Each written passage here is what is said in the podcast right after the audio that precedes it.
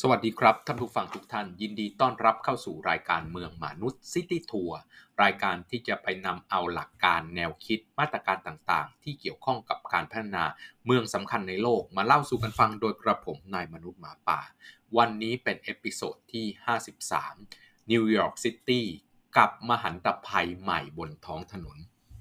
นิวยอร์กซิตี้นะครับเป็นเมืองศูนย์กลางการเงินการธนาคารของโลก ทุกคนก็คงทราบกันดีอยู่ แล้วก็มีปัญหาเรื่องของการจราจรติดขัด แม้ว่าจะมีระบบขนส่งมวลชนที่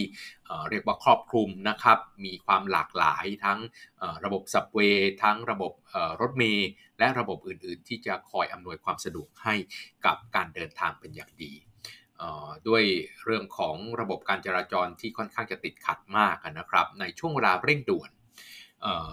โดยโดยเฉพาะยิ่งช่วงเช้าเนี่ยสัดส่วนของการเดินทางด้วยรถยนต์ส่วนตัวเนี่ยลดลงเหลือเพียงแค่ 20%เท่านั้น เพราะว่ามีคนเดินทางเป็นจำนวนมาก แล้วก็โครงข่ายถนนแม้ว่าจะเป็นกริดซิสเต็มนะครับเป็นรูปแบบของตาตารางที่ค่อนข้างถี่ มีถนนถึง 38%ของพื้นที่เมืองทั้งหมดแล้วเนี่ยแต่ก็ยังรองรับไม่ไหวครับ เพราะฉะนั้นสิ่งที่เกิดขึ้นก็คือ มีคนใช้รถยนต์ส่วนตัวในชั่วโมงเร่งด่วนเช้าเนี่ยเพียงแค่ 20%เท่านั้นที่เหลือใช้ระบบขนส่งมวลชนเดินเท้า ขี่จักรยานและระบบอื่นๆนะครับทางเรือก็ใช้ด้วยเช่นกันนะครับ ซึ่งก็เป็นแนวทางในการแก้ปัญหาสำคัญ แต่ว่าปัญหาของเมืองที่มียานพาหนะขับข้างมากมายนะครับรถติดเป็นเรื่องหนึ่งกับอีกอันหนึ่งก็คือเรื่องความปลอดภัยในการเดินทาง เพราะว่ามหานครนิวยอร์กเนี่ยมีอุบัติเหตุ แล้วก็มีคนบาดเจ็บสาหัสแล้วก็ถึงขั้นเสียชีวิตอันเนื่องมาจากอุบัติเหตุทางท้องถนนเนี่ยค่อนข้างมากทีเดียว แต่ว่าในช่วงเวลาที่ผ่านมาครับ มหานครนิวยอร์กก็พยายามแก้ปัญหาเรื่องของการเดินทาง ด้วยการไปส่งเสริมการใช้การเดินเท้าและการขี่จักรยาน แล้วก็ได้พัฒนาระบบขับเคลื่อนของรถจักรยานนะครับ ให้เป็นระบบ e-bike หรือว่าจักรยานที่ขับเคลื่อนด้วยไฟฟ้า แล้วก็มีการใช้ที่เรียกว่า gas power moped เขาใช้คำแปลก ๆ อันนี้เหมือนกันนะครับ แต่ว่าสิ่งที่เราคุ้นเคยกันก็คือเหมือนกับรถมอเตอร์ไซค์ขนาดเล็ก หรือที่เราเรียกกันว่ารถมอเตอร์ไซค์ผู้หญิงนะครับของบ้านเรา ก็คือเป็นรถที่มีขนาดเล็กไม่ใช่แบบรถบิ๊กไบค์รถสีสูง ที่เมืองนอกเขาถือว่าเป็น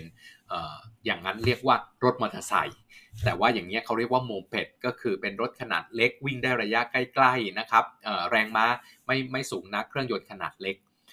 อันนี้ก็ถูกนำมาใช้เป็นจำนวนมากสำหรับนะครับการส่งของ เพราะว่าแน่นอนว่าตอนนี้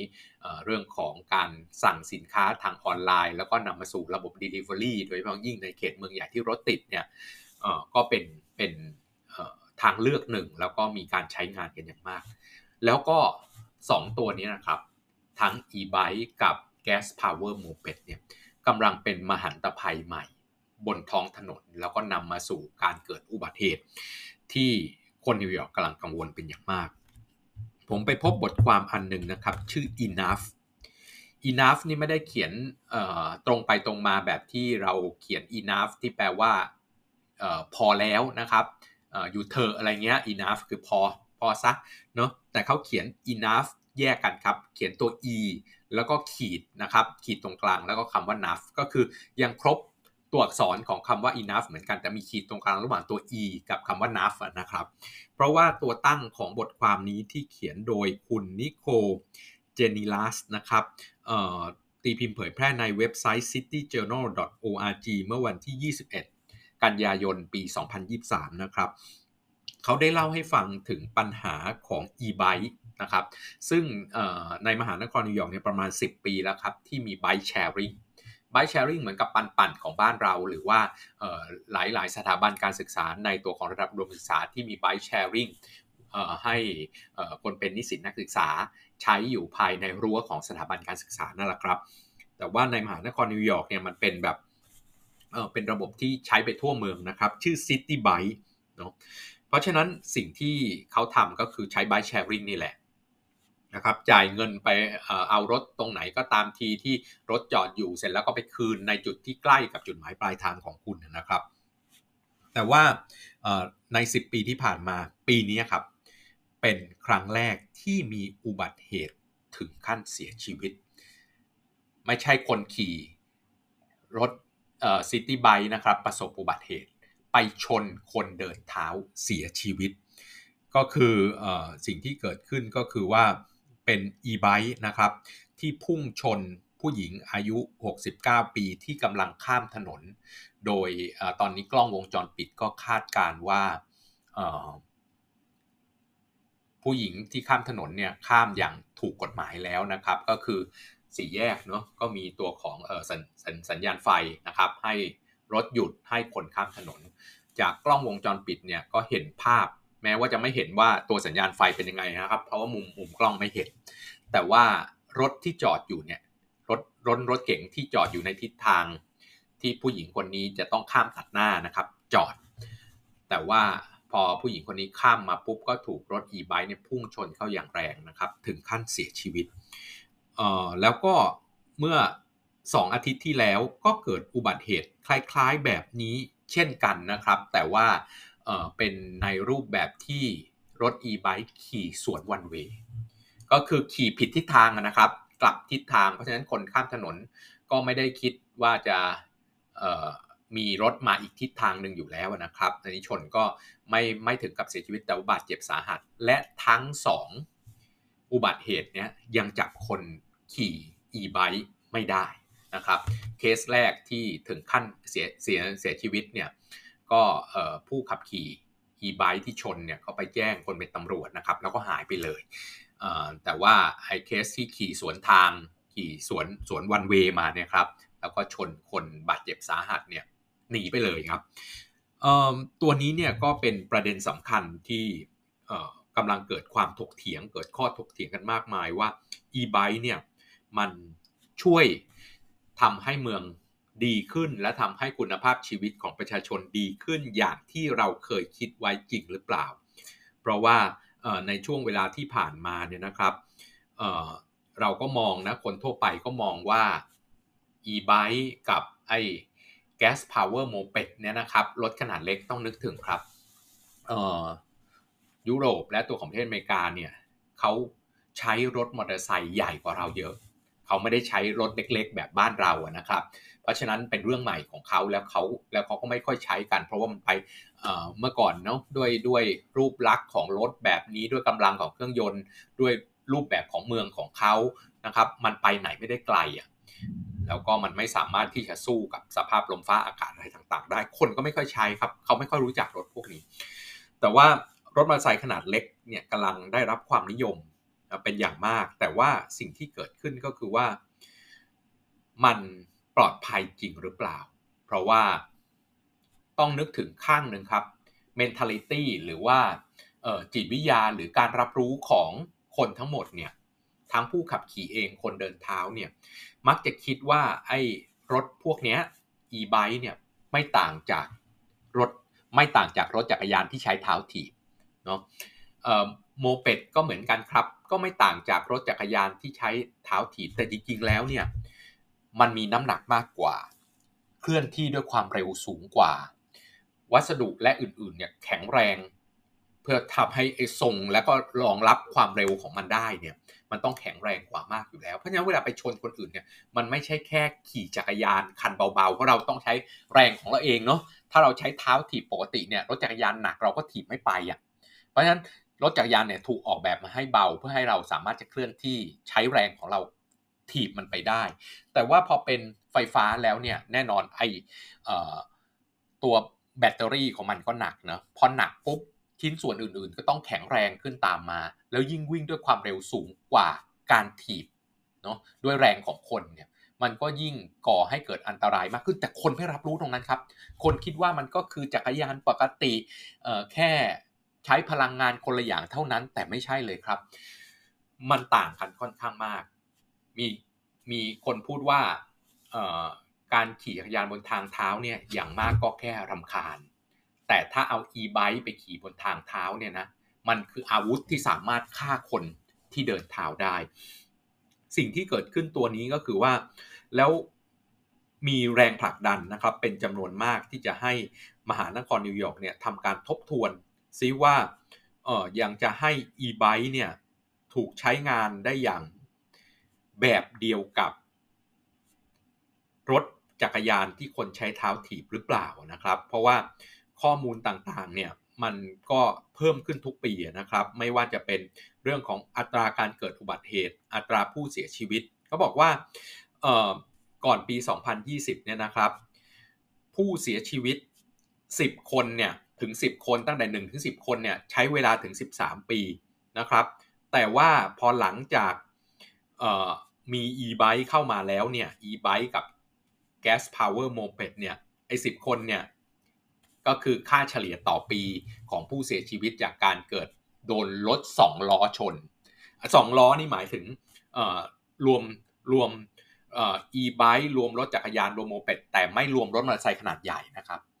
แสดงว่าไอ้13 ปีที่แล้วที่ยังไม่มี e-bike ยังไม่มี gas power moped เนี่ย มันตายประมาณปีละ1คนนิดๆ เท่านั้น แต่ว่าหลังจากมี e-bike กับไอ้ gas power moped เนี่ย ตายปีละ10อะเขาบอกว่าตอนนี้รัฐเนี่ยอาจจะมองไปผิดทิศ มหานครนิวยอร์กเนี่ยพยายามสู้มาตลอดกับการป้องกันการเกิดอุบัติเหตุมีกฎหมายที่เข้มงวด แต่ว่าไปมุ่งที่รถยนต์ส่วนตัวแล้วก็ รถที่ใช้พลังงานฟอสซิลทั้งหลาย คือรถที่เป็น pickup truckนะครับรถส่งของทั้งหลายอะแต่ว่ากลับลืมหรือกลับมองข้าม เพราะว่าอ่อ e-bike เนี่ยก็ยังถูกพิจารณาเป็นรถจักรยานครับไม่ต้องจดทะเบียนไม่ต้องอะไรทั้งหมด Gas Power Moped นะครับก็ไม่ต้องจดทะเบียน แล้วไอ้ตัวนี้เนี่ยมันกลายเป็นปัญหาแล้วไม่ใช่ปัญหาข้างเดียวครับ มันเคยมีนะครับเกิดขึ้นเมื่อปี 2021 แล้วนะครับ เอ่อ e-bike แบตเตอรี่นะครับ เกิดระเบิดแล้วก็มีคนเสียชีวิตนะครับ ในตั้งแต่ปี 2021 เป็นต้นมานะรถไฟไหม้อะครับ แล้วก็มีคนตายไปแล้ว 23 คน ไม่ใช่ครั้งครั้งเดียวนะครับ หลายครั้งที่ไฟไหม้ แล้วก็มีคนตาย แล้วก็ไอการที่ส่งสินค้าด้วยโมเป็ด รถมอเตอร์ไซค์ขนาดเล็กเหมือนบ้านเราเนี่ย แน่นอนว่า ต้องเร่งในการส่งสินค้านะครับ ตัวตัวชี้วัดของคนส่งสินค้าก็คือส่งสินค้าได้เร็ว เราเป็นผู้สั่งสินค้ายิ่งสั่งของที่เราอยากได้รวดเร็ว ไม่ว่าจะเป็นเรื่องของอาหารการกินเอกสารสำคัญต่างๆ ที่จะต้องใช้เวลาในการเซ็นกลับไป แล้วก็ต้องใช้ความเร็วในการส่งเนี่ยมันก็ยิ่งมีการละเมิดกฎจราจร ซึ่งนำมาสู่ความเสี่ยงต่อการเกิดอุบัติเหตุเข้าไปอีกนะครับแม้ว่าจะพยายาม นะครับ ที่จะออกระเบียบต่างๆ ที่จะแก้ปัญหาอย่างเช่นว่ามหานครนิวยอร์กก็ตั้งกฎครับว่าสำหรับ e-bike เนี่ยห้ามความเร็วเกิน 25 ไมล์ต่อชั่วโมง 25 ไมล์ต่อชั่วโมงเนี่ยประมาณ 40 กิโลเมตรต่อชั่วโมงนะครับ ถ้าใครเคยขี่จักรยานก็จะรู้ว่าเวลาขี่แข่ง เอาแบบที่คนธรรมดาขี่แข่งเอาแบบ ยังไม่ใช่โปรที่ไปแข่งเอ่อ ระดับโลกไปแข่งเอ่อไปแข่งตูเดอฟรองอะไรอย่างเงี้ยหรือว่าเป็นพวกคนเป็นทีมทีมชาตินะครับ 40 กิโลเมตรต่อชั่วโมงเนี่ยสำหรับคนขี่เสือหมอบเนี่ยถือว่าเร็วมากแล้วนะเร็วมากสำหรับนักแข่งที่เป็นยังไม่สู่ระดับมือระดับมือระดับมืออาชีพเนี่ยถือว่าแบบเก่งมากแล้วล่ะที่ขี่ได้ 40 กิโลเมตรต่อชั่วโมงหรือ 25 ไมล์ต่อชั่วโมงเนี่ยคือมันขี่เร็วมากครับ ด้วยความเร็วขนาดนี้ชนเนี่ยเจ็บแน่นอน อันนั้นคือพูดถึงรถจักรยานที่ใช้แรงมนุษย์ถีบนะครับ เบาเพื่อให้เราออกแรงได้เคลื่อนรถได้ แต่ถ้าเป็น e-bike นี่ 25 ไมล์ต่อชั่วโมง 40 กิโลเมตร ต่อชั่วโมงชนแล้วตายแน่นอนครับหรือเกิดบาดเจ็บหนักแน่นอน แล้วก็แม้ว่าจะกำหนด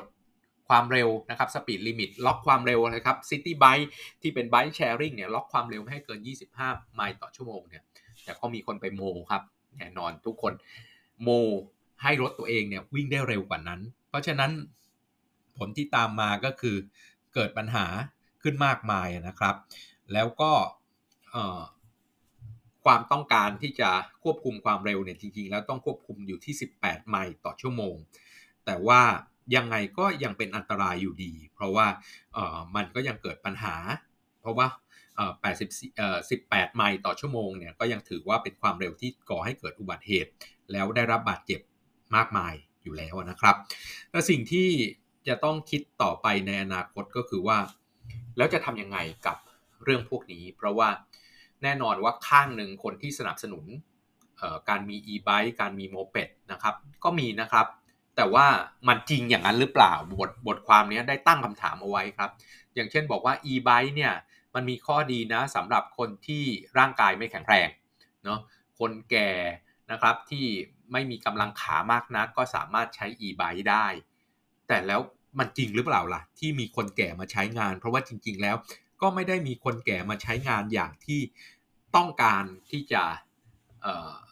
ดึงจุดแข็งตรงนี้ออกมา ก็ไม่ได้มีคนใช้งานมากนัก อย่างที่คาดหวังไว้